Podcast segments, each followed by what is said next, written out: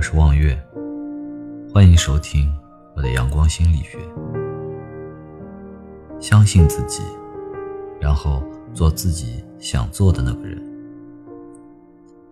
研究那些所谓的成功者的成长经历，可以发现他们都对自我有一种积极的认识和评价，从而产生一种相当的自信。这种自信是一种魔力，即使他们在认清了自己的现状之后，依然能保持奋勇前进的斗志，而这也是他们必须依赖的精神动力。每个人都梦想过自己能成为什么样的人，也许是科学家，也许是医生或者律师，不过大多数人却宁愿梦想着，而不实践着，甚至。希望别人的救赎。事实上，做自己想做的人其实很简单，只要相信自己，朝着梦想勇敢的奋进，那么我们真的就能成为我们所希望的那个人。有一天，著名的成功学家安东尼·罗宾接待了一位走投无路、风尘仆仆的流浪者。那人一进门就对安东尼说。我来这儿是想见见这本书的作者。说着，他从口袋里掏出了一本《自信心》。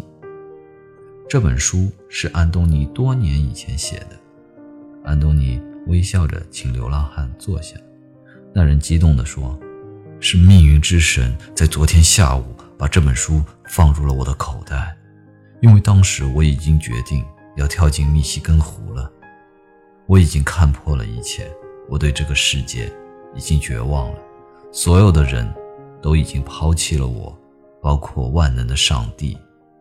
不过，当我看了这本书，我的内心有了新的变化，我似乎看到了生活的希望。这本书陪伴我度过了昨天晚上，我下定决心，只要我能见到这本书的作者，他一定能帮助我重新振作起来。现在我来了。我想知道，你能帮助我什么呢？安东尼打量着流浪者，发现他眼神茫然，满脸皱纹，神态紧张。他已经无药可救，但是安东尼不忍这么对他说。他思索了一会儿，说：“虽然我没有办法帮助你，但如果你愿意的话，我可以介绍你去见本大楼的一个人，他可以帮你东山再起。”重新赢回原本属于你的一切。听了安东尼的话，流浪者跳了起来，他抓住安东尼的手，说道：“看在老天的份上，请你带我去见这个人。”安东尼带着他来到从事个性分析的心理实验室里，面对着一块看来像是挂在门口的窗帘布。安东尼将窗帘布拉开，露出一面高大的镜子。流浪者看到了自己，安东尼指着镜子说：“就是这个人，在这个世上，只有你一个人能使你东山再起。除非你坐下来，彻底认识这个人，当做你从前并不认识他，否则你只能跳进密西根湖了。只要你有勇气来重新认识自己，你就能成为你想做的那个人。”流浪者仔细打量自己，低下头，开始哭泣起来。几天后，安东尼在街上碰到了那个人，他已经不再是一个流浪汉了，而是西装革履的绅士。后来，那个人真的东山再起，成为了芝加哥的富翁。